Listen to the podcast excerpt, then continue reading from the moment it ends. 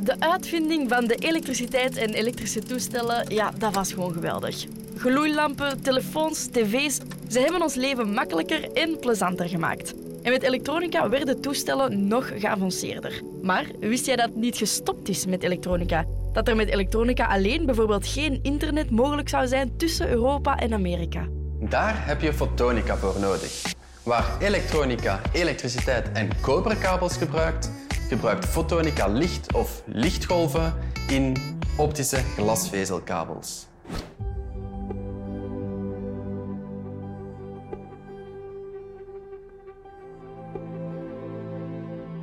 Vandaag zijn we met de Universiteit van Vlaanderen op bezoek in het Fotonica Lab van de VUB. Bij ingenieur en onderzoeker Koen van Mol. En Koen en zijn collega's die kunnen licht timmen, zeg maar, licht in de pas laten lopen en gegevens via lichtgolven versturen. Klinkt dat allemaal nog wat abracadabra? Wel, zometeen wordt alles veel duidelijker. Waarom heb je licht nodig om het internet te doen werken? Het internet is eigenlijk niets meer dan gegevens of data die verstuurd worden van één computer naar een andere. Hoe is dat nu ontstaan? In 1971 werd de allereerste e-mail verstuurd in Amerika, waar we simpelweg kunnen stellen dat ze een elektrische kabel tussen de twee computers hebben gelegd, die dan de informatie of de e-mail kon versturen van de verzender naar de ontvanger. De geschreven tekst in die e-mail moest eerst nog omgezet worden in allemaal nulletjes en eentjes, die dan als stroom of spanning doorheen deze kabel zou verstuurd worden naar de ontvanger, die die dan opnieuw moest ontcijferen en interpreteren.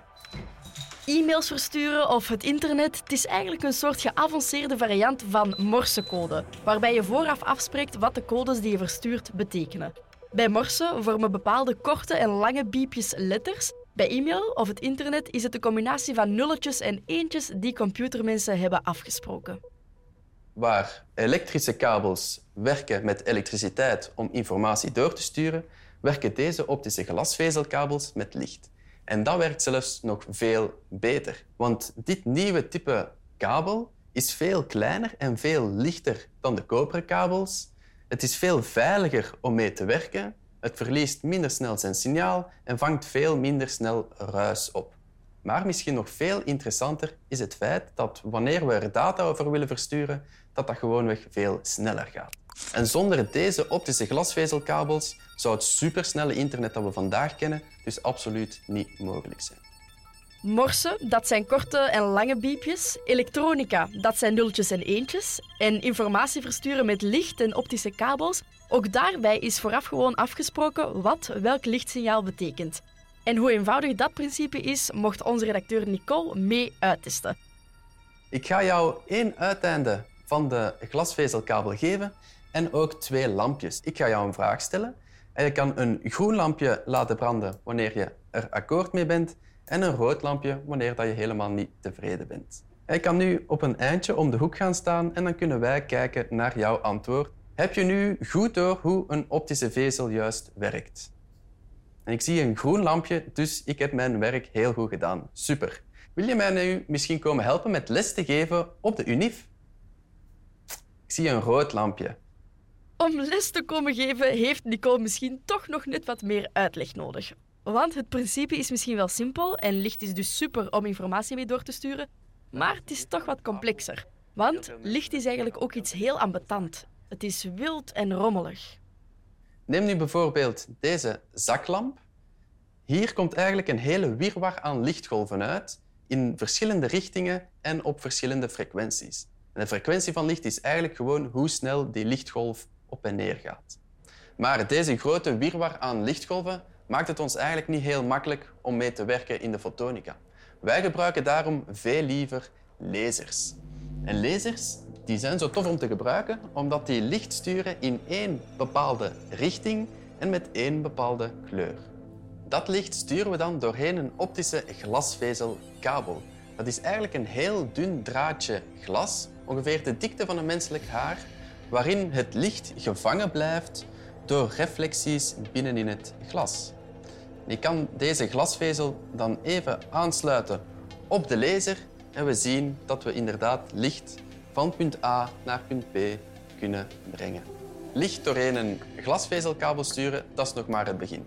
we willen daar natuurlijk nog veel meer mee kunnen doen. Waar ik mij vooral mee bezighoud in mijn onderzoek is het maken van hele kleine optische componentjes, zoals bijvoorbeeld lenzen. En ik maak ze ook nog eens microscopisch klein. Met onze microlenzen kan ik er onder meer voor zorgen dat het licht komende van die optische glasvezelkabel op exact de juiste plaats terechtkomt. Zo kan ik bijvoorbeeld het licht laten concentreren tot één bepaald brandpunt of het zelfs laten uitwaaieren naar een veel bredere richting. En die microlenzen van Koen die kunnen gebruikt worden als verbindingstukjes tussen glasvezelkabels en bijvoorbeeld microchips. Ik heb hier een aantal van die kleine fotonische microchips in dit doosje zitten, maar ze zijn zo klein dat je ze eigenlijk nauwelijks kunt zien.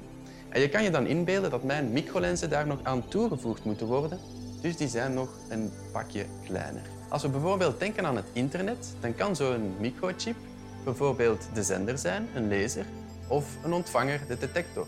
Maar dan moeten we nog altijd de optische glasvezelkabel daaraan kunnen connecteren. En dat kunnen we doen met onze microlenzen. Dat klinkt wel als vakmanschap, want heel klein en zo, maar toch niet meteen werk voor een wetenschapper. Waar zit het onderzoek dan?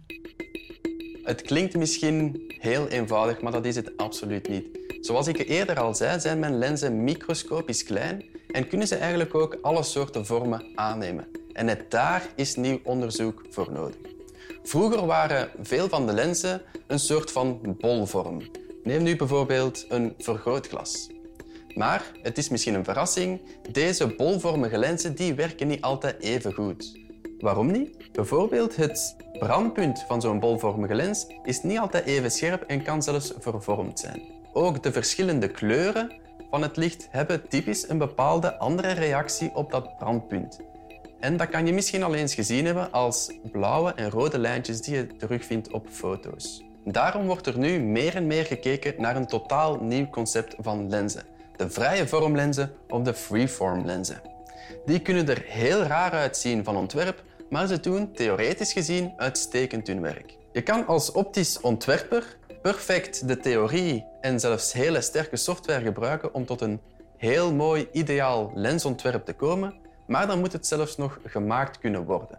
En dat is waar dat wij hier onderzoek naar doen.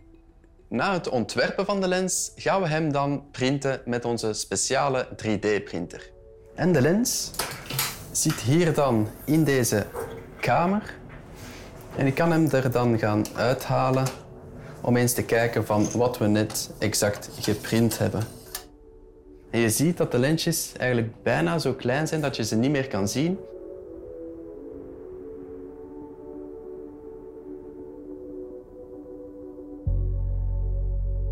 Hier zien we bijvoorbeeld het topje van de lens. We zien dan de verschillende laagjes die gecreëerd zijn tijdens het printproces. En we kunnen de hoogte gaan inschatten en de kromming bijvoorbeeld, om zo te gaan zien of onze lens effectief is wat we ontworpen hebben. En wanneer dit hele proces tot in de puntjes is uitgestippeld, dan pas kan een fabriek het overnemen om de lenzen in grote aantallen te gaan maken. Dat was weer al een voorbeeld van wetenschap voor een betere wereld. Koen die gaat ook niet snel zonder werk vallen, want fotonica is hot en booming. En elk nieuw toestel of elke nieuw chip die heeft ook een nieuw soort microlenzen nodig. Koen die is eigenlijk nog niet zo tevreden van de huidige generatie lenzen, want die zijn op dit moment van plastic. En hij zou er veel liever van glas willen maken. Genoeg werk dus voor Koen de komende jaren. Bedankt om te kijken en wil je nog veel meer leren over lenzen en ogen, dan moet je zeker kijken naar de volgende twee video's. Salut!